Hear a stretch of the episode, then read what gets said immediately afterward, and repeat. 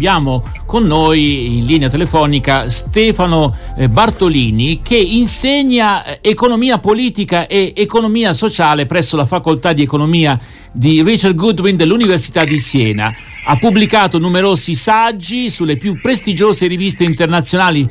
Per Feltrinelli è uscito Manifesto per la felicità del 2013, ma eh, dal 2013 ha scritto numerosi altri libri eh, io li vedo qui elencati, do qualche titolo, eh, semplicemente per capire un poco di cosa si occupa questo economista. Eh, per esempio, eh, dunque, ecologia della felicità.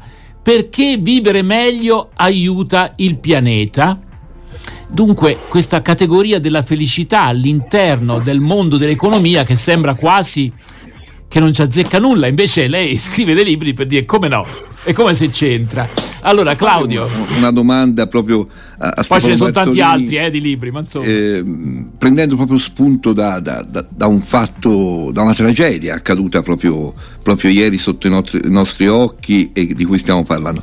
Eh, intanto lo ringrazio di essere qui con noi, ho avuto l'opportunità di partecipare a un, un caffè gentilezza dove il relatore, insomma la persona che poi seguiva questi tavoli era proprio Stefano Bertolini e, e, e mi ha colpito molto, ma eh, quanto eh, l'economia incide un certo tipo di economia che eh, va soltanto dietro al profitto può incidere per esempio con il disastro che abbiamo avuto dei migranti eh, ieri. Eh, quanto eh, questo incide eh, un'economia che va solo dietro al profitto oppure non c'entra nulla sono altri, altre motivazioni e naturalmente la, l'altro risvolto di questa domanda è ma l'economia si può occupare della felicità insomma? Ecco. Ok, tocca a me? Eh sì, direi di sì. Ok, Beh, in realtà l'economia si è sempre occupata di felicità, nel senso che il eh, compito di un sistema economico è quello di far vivere meglio la gente, anzi il sistema economico è stato inventato per far vivere meglio la gente, dove per meglio si intende appunto vite, più facili, più godibili e più felici. In realtà poi il sistema economico si è trasformato in una gigantesca macchina per creare pressione depressione e infelicità sulla gente. Questo è quello che sta succedendo ormai da moltissimi decenni. Abbiamo una pressione competitiva molto forte sulla gente che induce la gente a lavorare tantissimo. In pratica abbiamo creato una società di gente divisa tra quelli che sono stressati perché lavorano troppo e quelli che sono stressati perché lavorano troppo poco, che sono i disoccupati o i, i, i, i sottoccupati. E, mm, il problema grosso della felicità, in realtà tutta questa scienza nasce dal fatto che ci sono misure della felicità, sono stati scoperti vari modi affidabili di misurare la felicità. E queste misure ci danno, eh, ci danno risposte inquietanti su come sta la gente nei paesi industriali, molto inquietanti, c'è un mare di malessere Suicidi in crescita, oh, siamo la società delle dipendenze, ne abbiamo un caleidoscopio intero, dipendenze da tutto, dal calcio, dalla televisione, dal tabacco, dalla pornografia, dagli psicofarmaci, dalle droghe illegali, dal gioco d'azzardo, chi più ne ha, chi più ne, più ne metta. E abbiamo consumi di psicofarmaci in fase esplosiva, abbiamo una tendenza delle malattie mentali che è veramente inquietante. Tra, secondo l'Organizzazione Mondiale della Sanità, entro il 2030 la eh, malattia più diffusa al mondo sarà la depressione. Sì. Quindi, e questo um, non è semplicemente un dato, come dire, dell'esistenza umana che purtroppo eh, è alla ricerca di senso quando a volte il senso non è facile da trovare, è proprio legato a certe condizioni economiche è legata a certe condizioni di vita che, so, che, sono create in qualche modo dall'economia.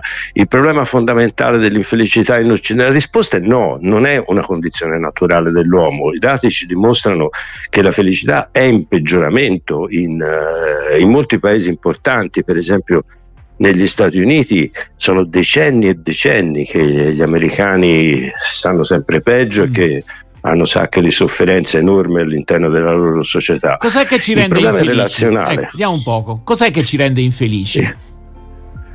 le relazioni, questi studi sulla felicità, quello che mostrano è che la cosa più importante da, mh, mm, per rendere felice la gente è, è, la qualità delle loro relazioni.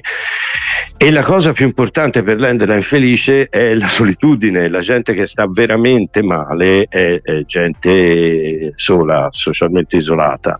Ora, eh, il problema è che tutto questo è molto legato all'economia ed è molto legato anche ai meccanismi di profitto a cui accennava Claudio prima. Eh, le faccio un esempio, le, nelle nostre città abbiamo inventato la solitudine urbana, che è un paradosso, la solitudine nel posto che è stato inventato per creare relazioni, perché le città sono state inventate 5.000 anni fa proprio con questo scopo, per aggregare la gente e hanno sempre funzionato. Eh, si creava tessuto sociale nelle strade, nelle piazze dove la gente si può incontrare, si è sempre incontrata e tutto questo ha sempre funzionato fino a che non sono arrivate le automobili che hanno distrutto la qualità dello spazio comune urbano, appunto delle strade e delle piazze, l'hanno reso puzzolente, rumoroso, inquinato. Quando accade questo lo spazio comune smette di creare relazioni, smette di avere questa funzione. E, e così nelle nostre città la, la, gente si è disgregata, il tessuto sociale non si è più creato nei nostri quartieri. Prima i bambini giocavano per la strada tutti insieme, adesso sono tutti in casa perché le città sono diventate pericolose per il traffico e I bambini crescono da soli adesso. Per la prima volta nella storia umana abbiamo generazioni di bambini che sono cresciute in solitudine. È la prima volta perché i bambini sono sempre cresciuti in gruppo, nelle, eh, eh, gli, gli, i, i, cuccioli degli esseri umani sono sempre cresciuti in gruppo, quindi è il primo esperimento che facciamo in questa maniera. Mm. Oppure pensi agli anziani, stesso problema, po- eh, fino a qualche decennio fa aveva, avevano una vita sociale molto densa, piena di relazioni, adesso sono isolati, ma di nuovo c'è il problema delle macchine, perché le macchine eh, creano impossibilità di avere un tessuto sociale fuori dalla porta di casa e, e, questo è esattamente quello di cui hanno bisogno i bambini e gli anziani perché hanno problemi di mobilità ma tutto questo lo abbiamo fatto perché le città sono state eh, disegnate dalla molla del profitto dalla speculazione edilizia allora, e Ste- fortemente anche Stefano dagli, dagli interessi delle case. La Prego. fermo perché adesso ci ascoltiamo una canzone, però poi eh, torniamo a parlare con lei anche per interrogarci, sì, ma se le cose stanno così e non riguarda solamente il nostro paese, ma riguarda direi il mondo intero, sempre più urbanizzato nella direzione che lei ci stava disegnando sostanzialmente. È possibile fare una sorta di inversione ad U? rispetto a questa tendenza irresistibile verso un'urba- un'urbanizzazione che isola le persone? Ne parliamo fra un poco, ovviamente sono, lei ha scritto una decina di libri, credo, anche di più, quindi quello è il nostro primo consiglio, però ecco, magari una dritta, qualche cosa ce la potrà dire anche qui ai microfoni di RWS. Intanto ci ascoltiamo però Laura Pausini con Le cose che non mi aspetto. Quindi, Sono stata nel centro di una tempesta, col volume distorto che picchia in testa, con i pensieri in fumo fuoco di un incendio tutto mio. E ti trovo per caso che parli al mare, anche tu avevi un sogno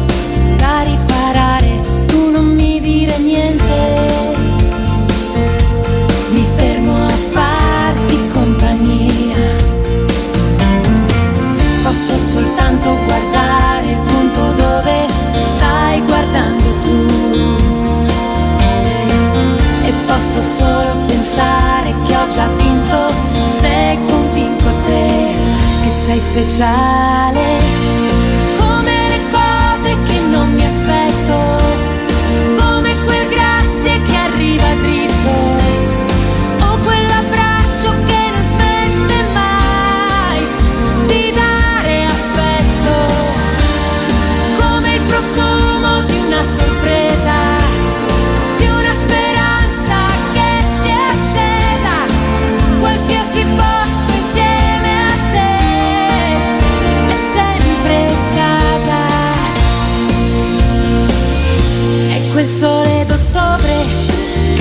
da Roma, la stagione migliore che arriva prima e chi ti batte le mani, ti batte le mani, perché fa suo quello che sei.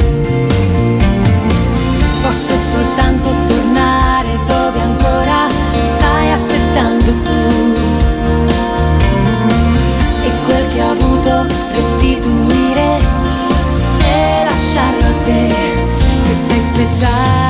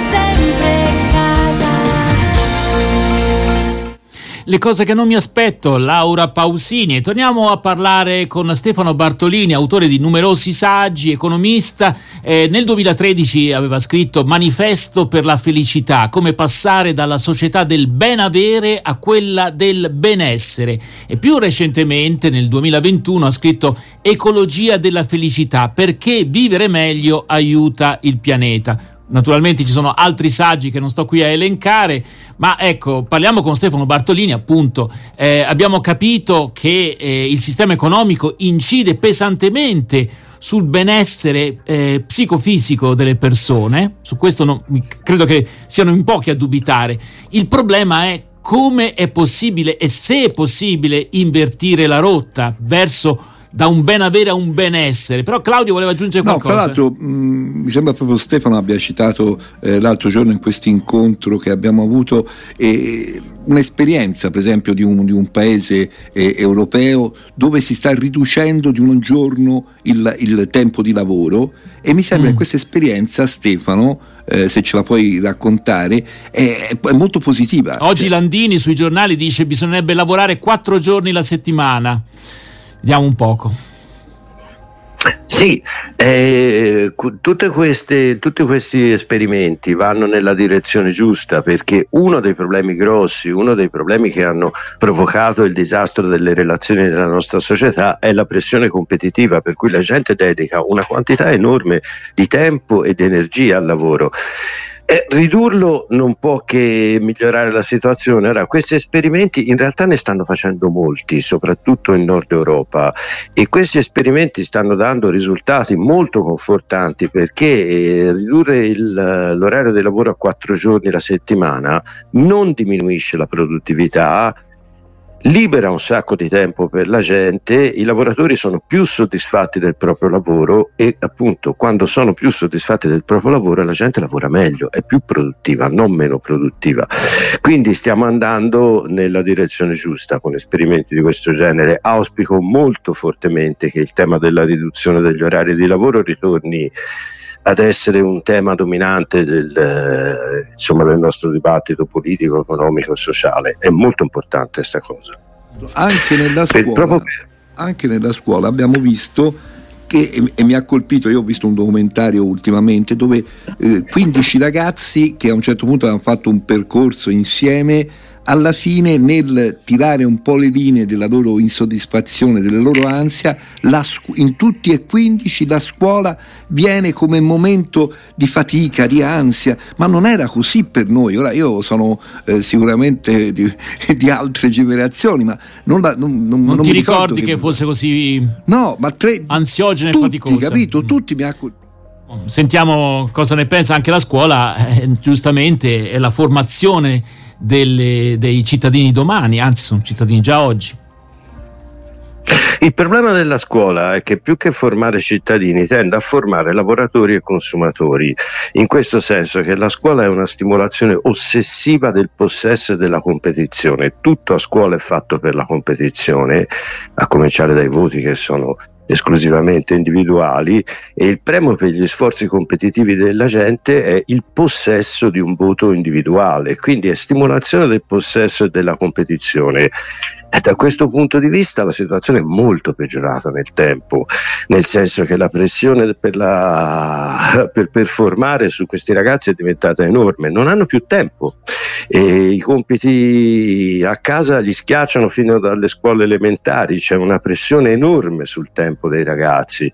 Ora gli stiamo chiedendo di diventare sempre più precocemente lavoratori e gli stiamo chiedendo anche di diventare sempre più precocemente consumatori, visto che la, pub- la maggior parte della spesa pubblicitaria nel mondo ormai è diretta a bambini ed adolescenti che sono particolarmente sensibili ai messaggi pubblicitari. Eh, questo è un altro tema, quello della pubblicità che crea infelicità. Questo è un servizio che è apparso su Vita e Salute eh, del mese di gennaio, come la pubblicità induca bisogni e di fatto sia corresponsabile di un certo grado di infelicità, insomma, nella gente.